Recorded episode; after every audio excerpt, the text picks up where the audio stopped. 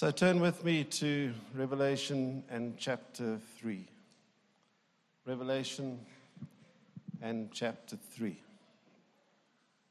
It's an easy one, it's the last book in the Bible. Easy one to find. To the angel, very interesting Greek word, angelos. And in fact, you are all angeloi. Just seeing people coming. Um, what must I do, my friend? Closer. Closer. Is that how you want it? Okay. To see people coming into the car park and all you guys serving in the car park, those of you at admin, reception, those of you in the worship team, those of you who set out the chairs this morning, thank God for every one of you. To the servant, and yet the Lord has given you a servant in terms of a pastor. To the servant of the church, I write, These are the words of him who is holy and true, who holds the key of David who he opens once when he opens no one can shut and what he shuts no one can open. I know your deeds. See i have placed before you an open door and there is no one who can shut it. I know that you have little strength yet you have kept my word and not denied my name. I will make those who are of the synagogue of Satan, who claim to be Jews, though they are not, but are liars, I will make them to come and fall down before your feet and acknowledge that I have loved you. Since you have kept my command to endure patiently, I will also keep you from the hour of trial that is going to come on the whole world to test the inhabitants of the earth. You read that verse? Just look at that verse again. I will also keep you from the hour of trial that is going to come on the whole world to test the inhabitants of the earth. Has there ever been a time that the inhabitants of the earth have been tested as right now? I'm coming soon. Hold on to what you have so that no one will take your crown. The one who is victorious, I will make a pillar in the temple of my God. Never again will they leave it. I will write on them the name of my God and the name of the city of my God, the new Jerusalem, which is coming down out of heaven from my God. And I will also write on them my name. Whoever has ears, let them hear what the Spirit is saying to the churches. Folks, as we come and look at this incredible passage of Scripture, do you know that very often God chooses the weak to conquer the strong? It's very interesting. My mind went back to David and how the story of David and Goliath is written in the scripture. I think you know the story. But coming to what you have been doing and what you are dealing with as a church, mind your step. Watch the gap. I went one day to St. John's College. I think you know St. John's College is right in the heart of Johannesburg and it is probably one of the most expensive schools in Gauteng. And when you come into the front of St. John's College, there is a sculpture. I don't know if any of you have seen or been to St. John's College, and there's a sculpture, and it's the sculpture of David and Goliath. What is very interesting is that that story is not just a spiritual story, it is a story that closes the gap between so called the secular and the sacred. Every single boy who goes into St. John's and has gone through St. John's walks past that sculpture and reflects on it at least to some degree, some boys more than others. And the whole issue is God came to David and used David in a spiritual battle and a political battle in the nation. You know the story how God took David at a time with Goliath. I'm going to come back to it a little bit, but you know how it worked that the brothers were all dressed in the military, they were all involved in a war, and the nation was at war. And David's father must have taken David, who was looking after the sheep. He was the youngest in the family. He was not ready for war, anybody thought. And somebody must have said to David, You need to take sandwiches to your brothers. You need to go out to your brothers and take them these lunch packs. And when David went, he was surprised to see what he saw. And what he saw was here was a huge man by the name of Goliath cursing his God, and by that cursing the nation, and by that cursing him. His brothers were standing by, King Saul was standing by, and the whole thing was in limbo. And David's question was Is anybody going to do something? Of course, they reached to him immediately and they took the king's six foot five uniform and they tried to put it on a five foot ten. Didn't work. David said, Give me my sling, give me my five smooth stones, and let me fight the battle. And, folks, that's where I'm taking you today. I'm taking you to a church which was in obscurity the church of Philadelphia. It was on the outlying areas. It was not the church of Ephesus. It was not the great metropole church. It was a smaller church that had been through difficult, struggling times. And as a result of that, many times people who go through difficult, struggling times say to themselves, I can't take any more. And yet, it is God's plan and purpose. And I'm speaking to somebody here this morning to sometimes take the small and sometimes take those who feel weak and to give you a big vision. I've got news for you. God has got a big vision for you here this morning.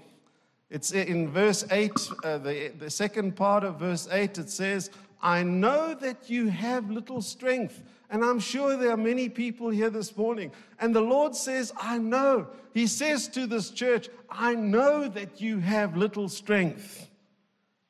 But I have put before you an open door which no one can shut. Isn't that incredible? When God opens a door, nobody can shut it. When God shuts a door, Nobody can open it. Folks, that's where I'm taking you this morning. Obviously, the question that you're asking is how? I've discovered that very often when we as preachers preach, we like to give information. This morning, what I want to do is to link information with encouragement and inspiration. And so I'm asking the question right in the introduction how are we going to do this? How are we going to be a small person, a smaller church, a struggling, perhaps, emotion that we might have at this time? And how is God going to actually give us a big vision? Number one, get prepared. Get prepared. Look at this verse, the end of verse 8. It says, Yet You have kept my word, and you have not denied my name.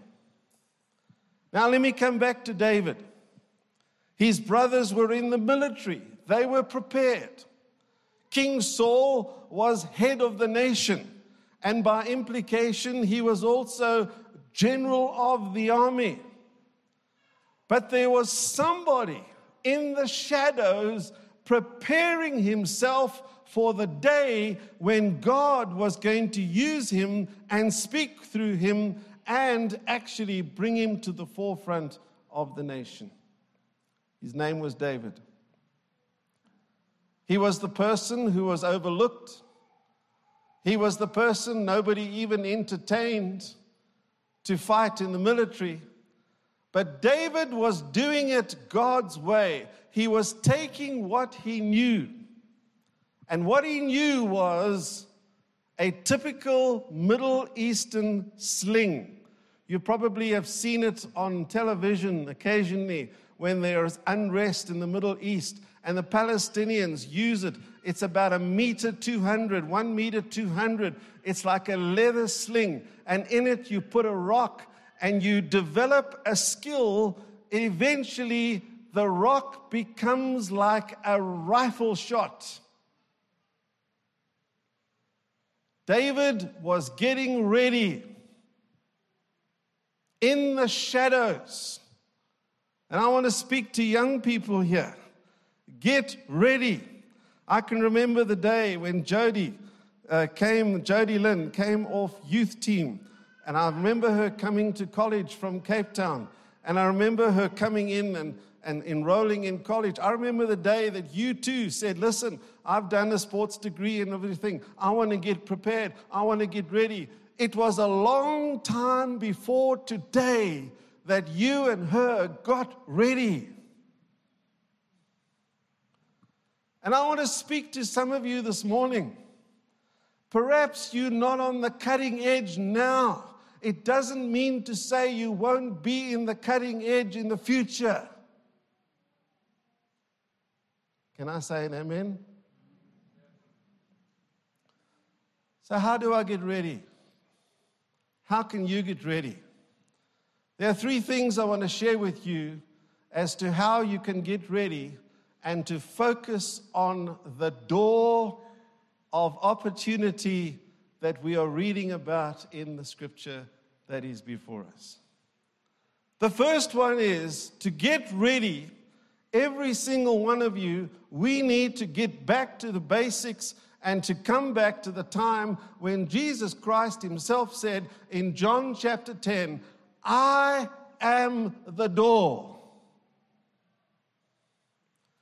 I think you know in John chapter 14, Jesus said, I am the way, I am the truth, I am the life. Nobody comes to the Father but by me. The story that Jesus is given in John chapter 10 is the story of a sheep pen.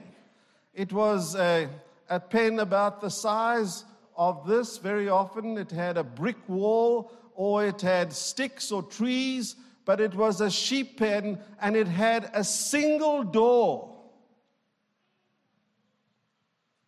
And what would happen very often is while the shepherd was standing at the door, there would be thieves who would come in over the wall. And Jesus says, Remember, I am the door. Thieves come in and break in, and they come to steal and to kill, and they come to destroy. But I have come that you might have life and have it more abundantly. Mind the gap Mind your step. There is no difference between the secular and the sacred. When I look at David and I look at his life, when I look at this church and I look at the way it's going to go through the door, you can't separate Monday from Sunday. Mind the gap, mind your step.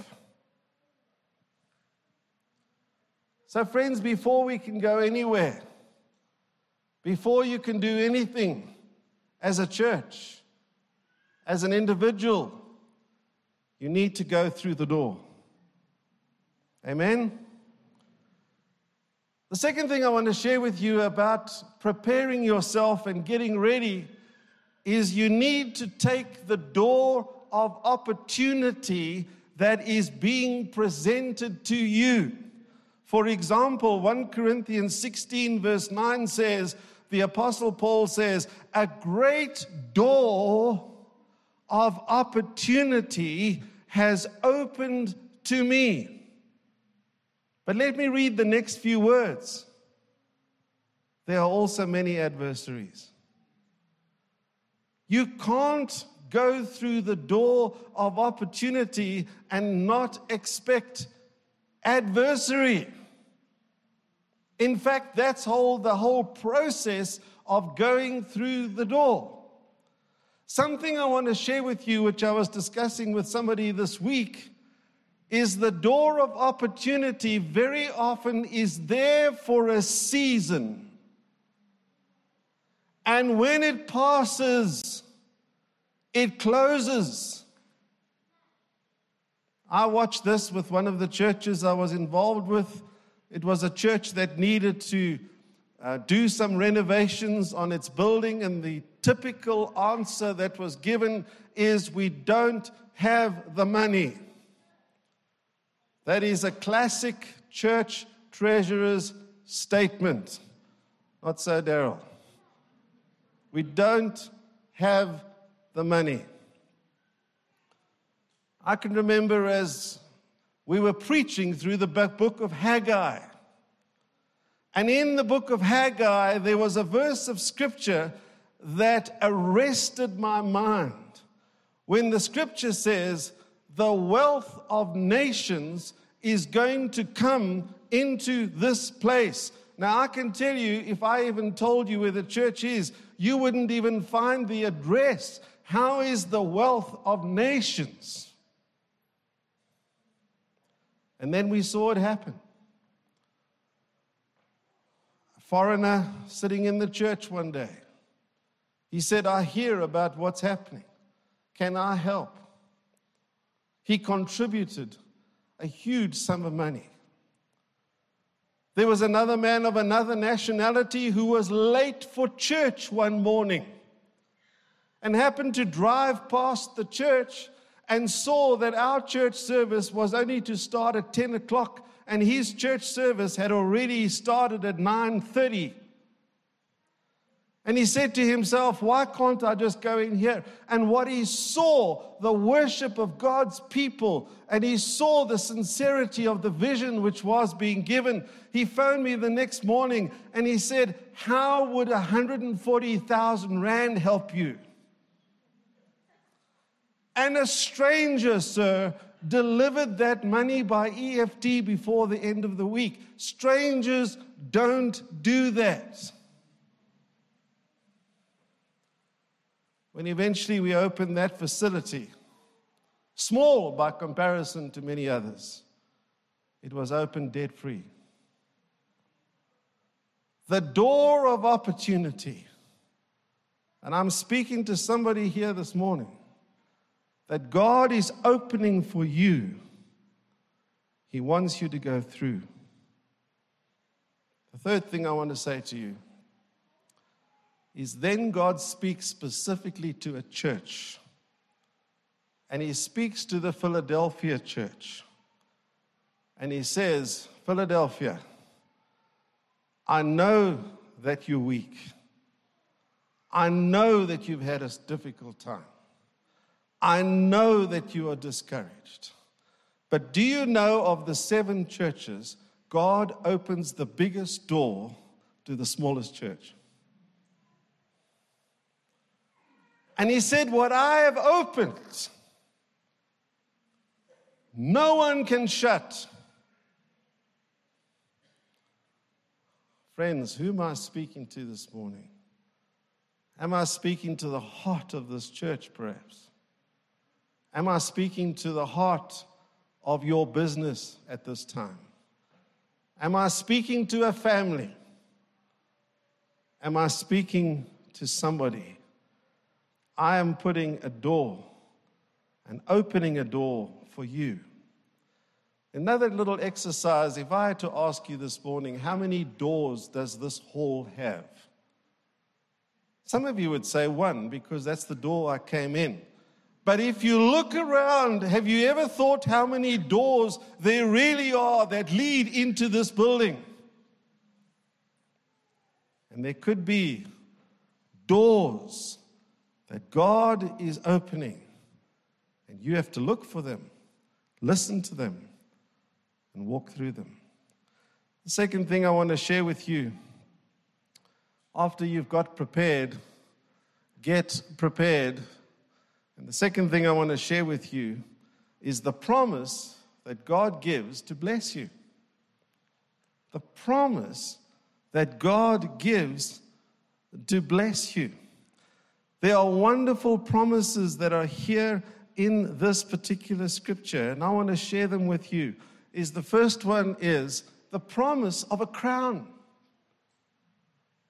Isn't this an incredible thing? To a discouraged church, the Lord says, I'm going to give you a crown. To a discouraged world, when the church sometimes is feeling discouraged, He says, Listen, since you have kept my commandment, I will keep you amidst the plague in the whole world.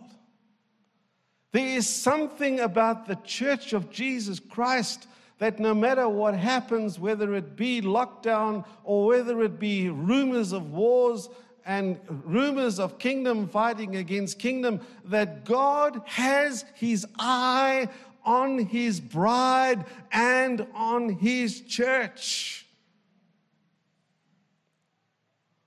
Mind your step. Mind your step. It's very interesting about this crown. It's a very unique crown. It actually relates to your pastor, and you say, Well, what? Is he wearing a crown? It relates to his name. The word is, in fact, Stephanos. And it's the crown that you receive after you have run a marathon. It's the crown you receive after you have fought and won a battle maybe a boxing round or whatever it is. It's a Stephanos. It comes out of the Greek world when they had the games and when you won and you were bleeding and you were first and you had crossed the line, they gave you a wreath which they put on your head. And he says, Let no one take your Stephanos.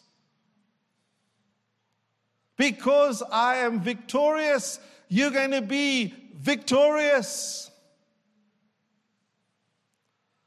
Go to 2 Timothy chapter 4 and verse 4. The Apostle Paul is coming to the end of his life and he says, My time has come. I've run the race. I have fought the fight. I have kept the faith. Therefore, there is waiting for me. Say it. Say it. Stephanos, not for me only, but for every one of you who longs for my appearing.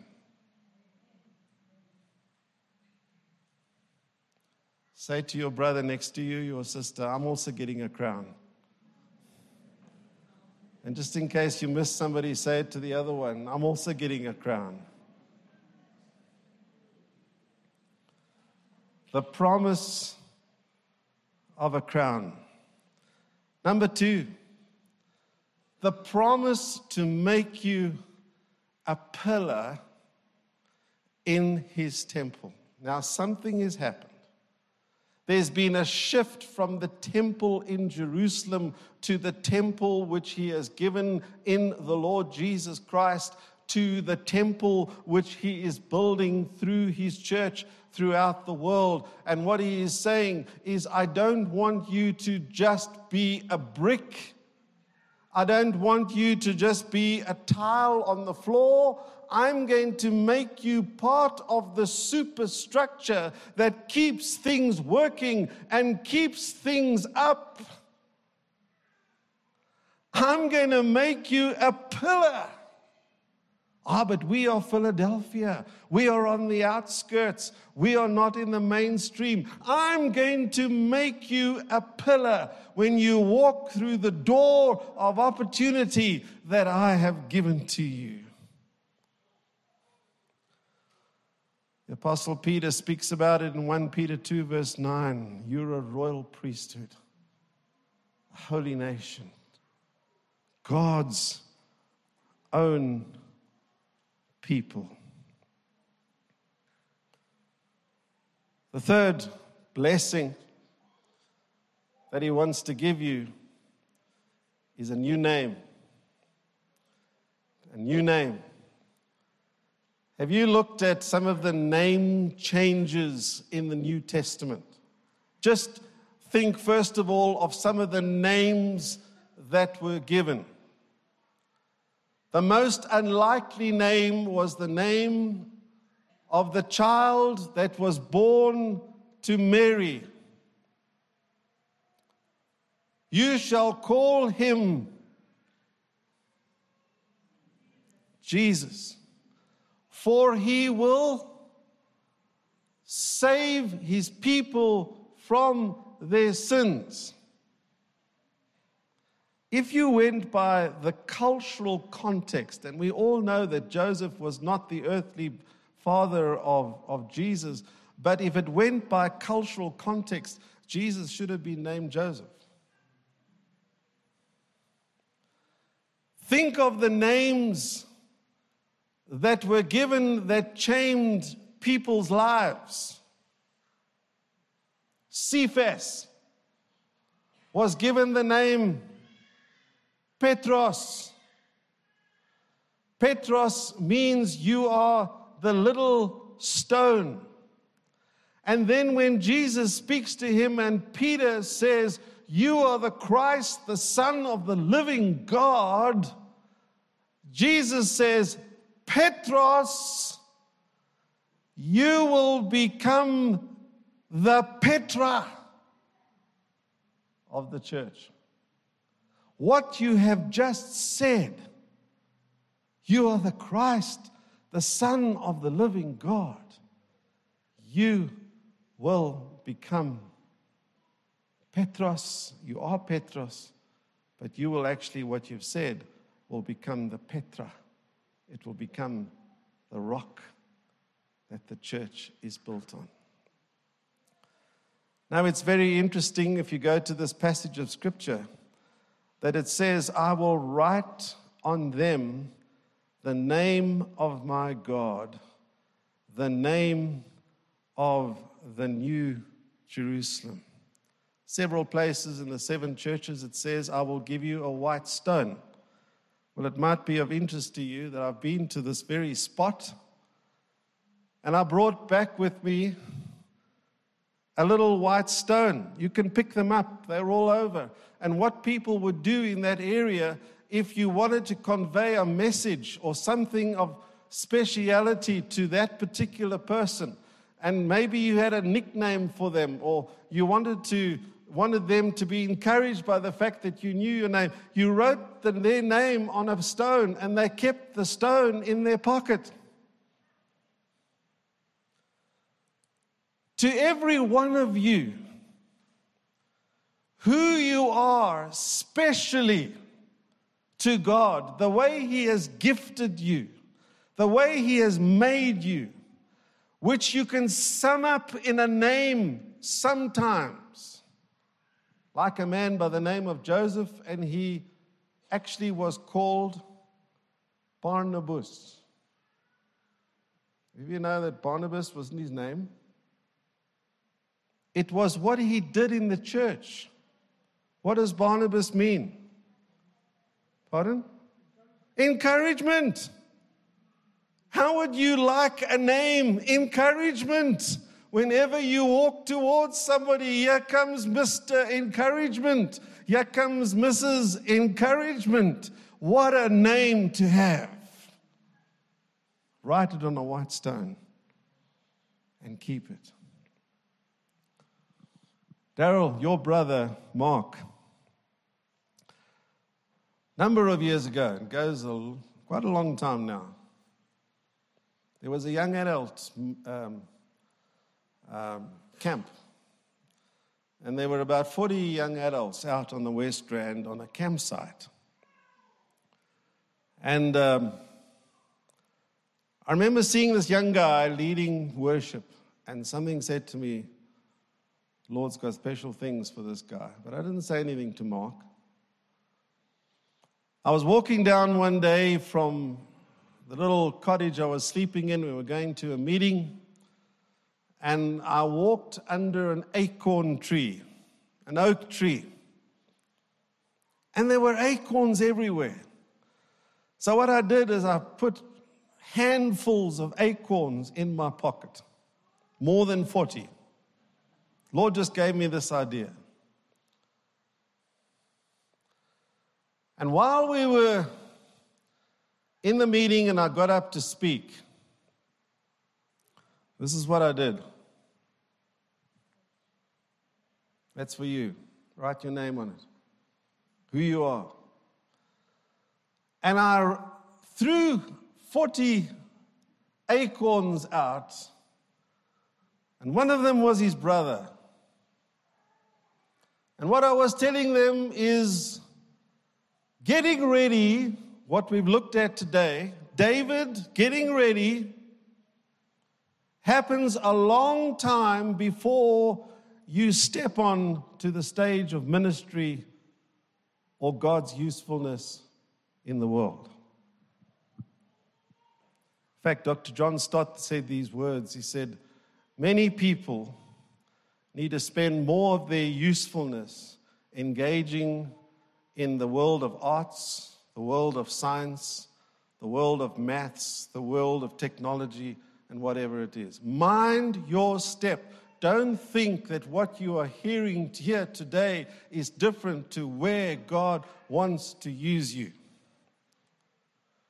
Anyway, a few years passed and uh, I got to college. And one day there was a young man and he told me, he said, I said, uh, I, I, missed your name. And he said, My name's Mark Dyers. I said, Weren't you at that camp? He said, Yes, I was. So good to see you because I saw God in his hand upon you.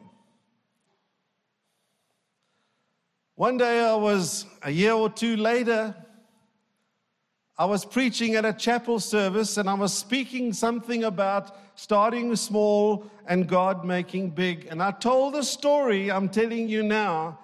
And Mark stood up while I'm telling the story and he said, I've got the acorn in my pocket every day.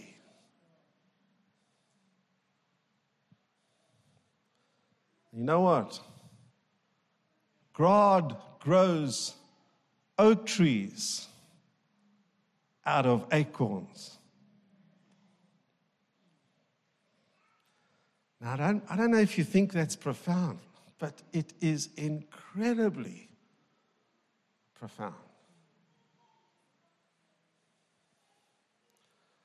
One of the things I've learned in ministry over the years that I've been in ministry is we're not all on the same page all the time.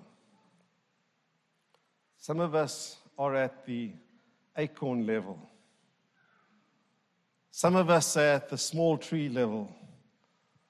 Some of us at the oak tree level. You're influential. You're making your mark on the world, and God is using you, and you employ many people, and or you are designing buildings or whatever it might be. You're at that stage.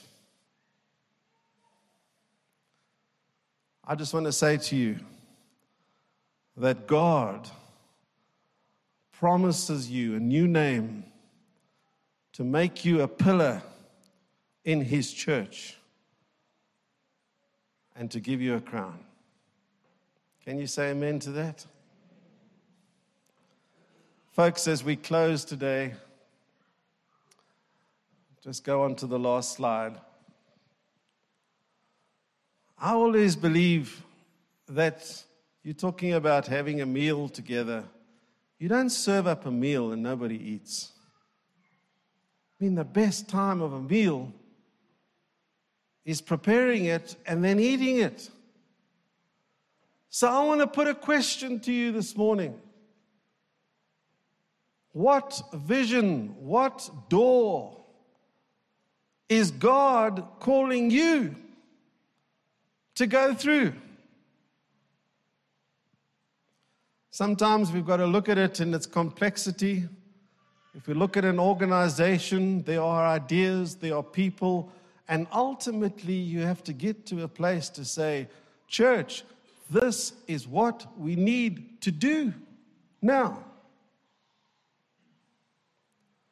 Or as an individual, just like you, Daryl, years ago. Dr. Martin, I need you translate these studies of mine and put them into theological studies because this is what I need to do. And we did it. You get the idea? And folks, don't forget a door of opportunity has opened unto me, and there are many adversaries. There are many obstacles to going through a door. Don't be discouraged by the obstacles. Don't be discouraged by the adversary.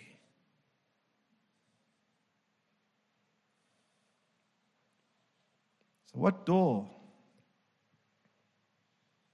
are you going through? The Apostle Paul reached the door. I preached at college the other day, and sitting right up front, right here while I was speaking, there was a young man, and I've been part of his encouragement. His father was an Anglican clergyman, and he was a mixed up kid in Uitenhage, Eastern Cape. And he went to live in the inner city of Port Elizabeth, near the church where Wendy and I and the family served together, Trinity Baptist Church. And one day he saw this church and he saw people standing outside. And he saw there was a multi group, multinational people standing outside, and he thought, well, I can also go there. He went there, connected with the pastor,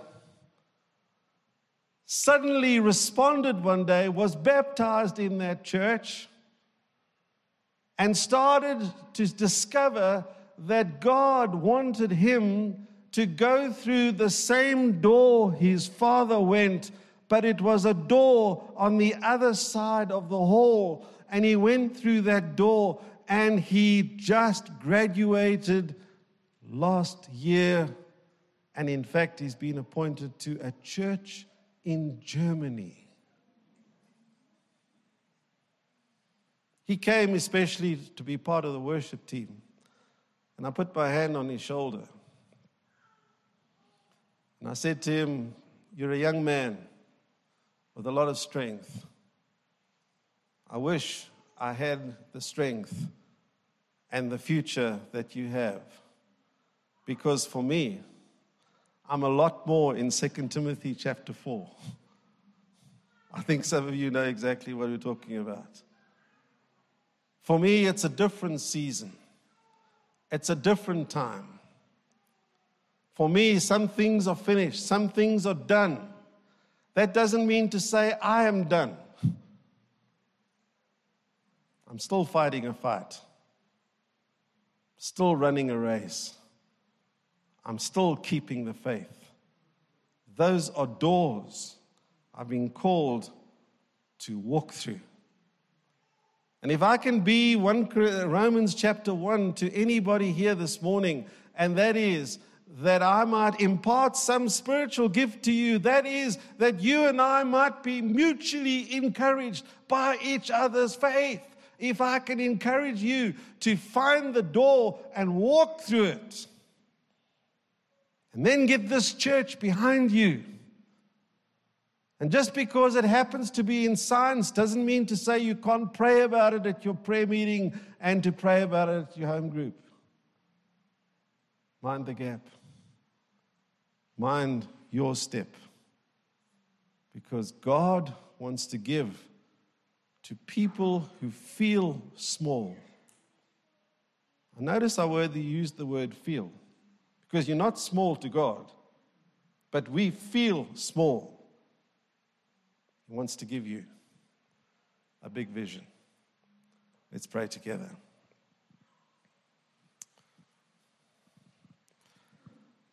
Just a few moments of silence.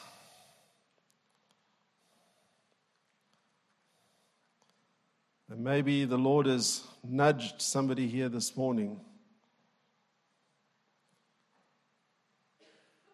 And He's saying to you, I'm opening to you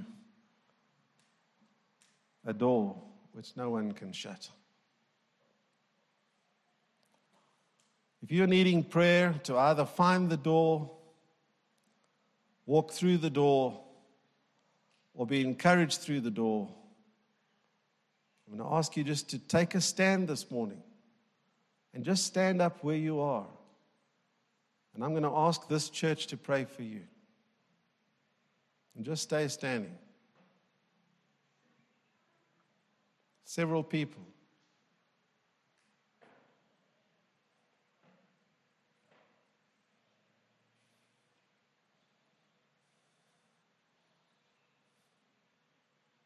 Any more would like to just be prayed for specifically? See, even the time it's taking means the Lord is saying something and you're responding to it.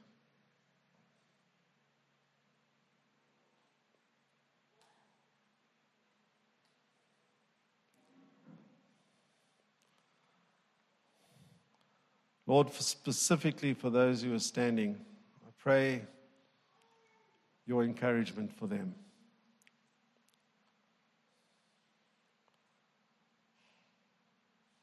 I pray, dear God, that they would sense your love for them, your care for them, and exactly what to do and when to do it. I pray for this church and I pray for its future. You have great things for this church. You've already done great things.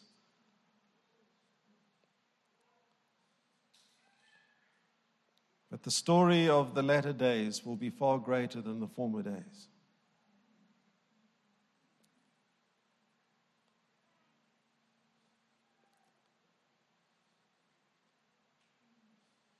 Pray for the leadership of this church. Pray for everyone who leads a connect group, for everyone who leads a prayer group, for everyone who handles the administration. Lord, put your hand upon them, I pray. For you have a great vision for this community because your vision is as big as the world. For God so loved the world that he gave his only begotten Son, that whosoever believes in him should not perish, but have everlasting life.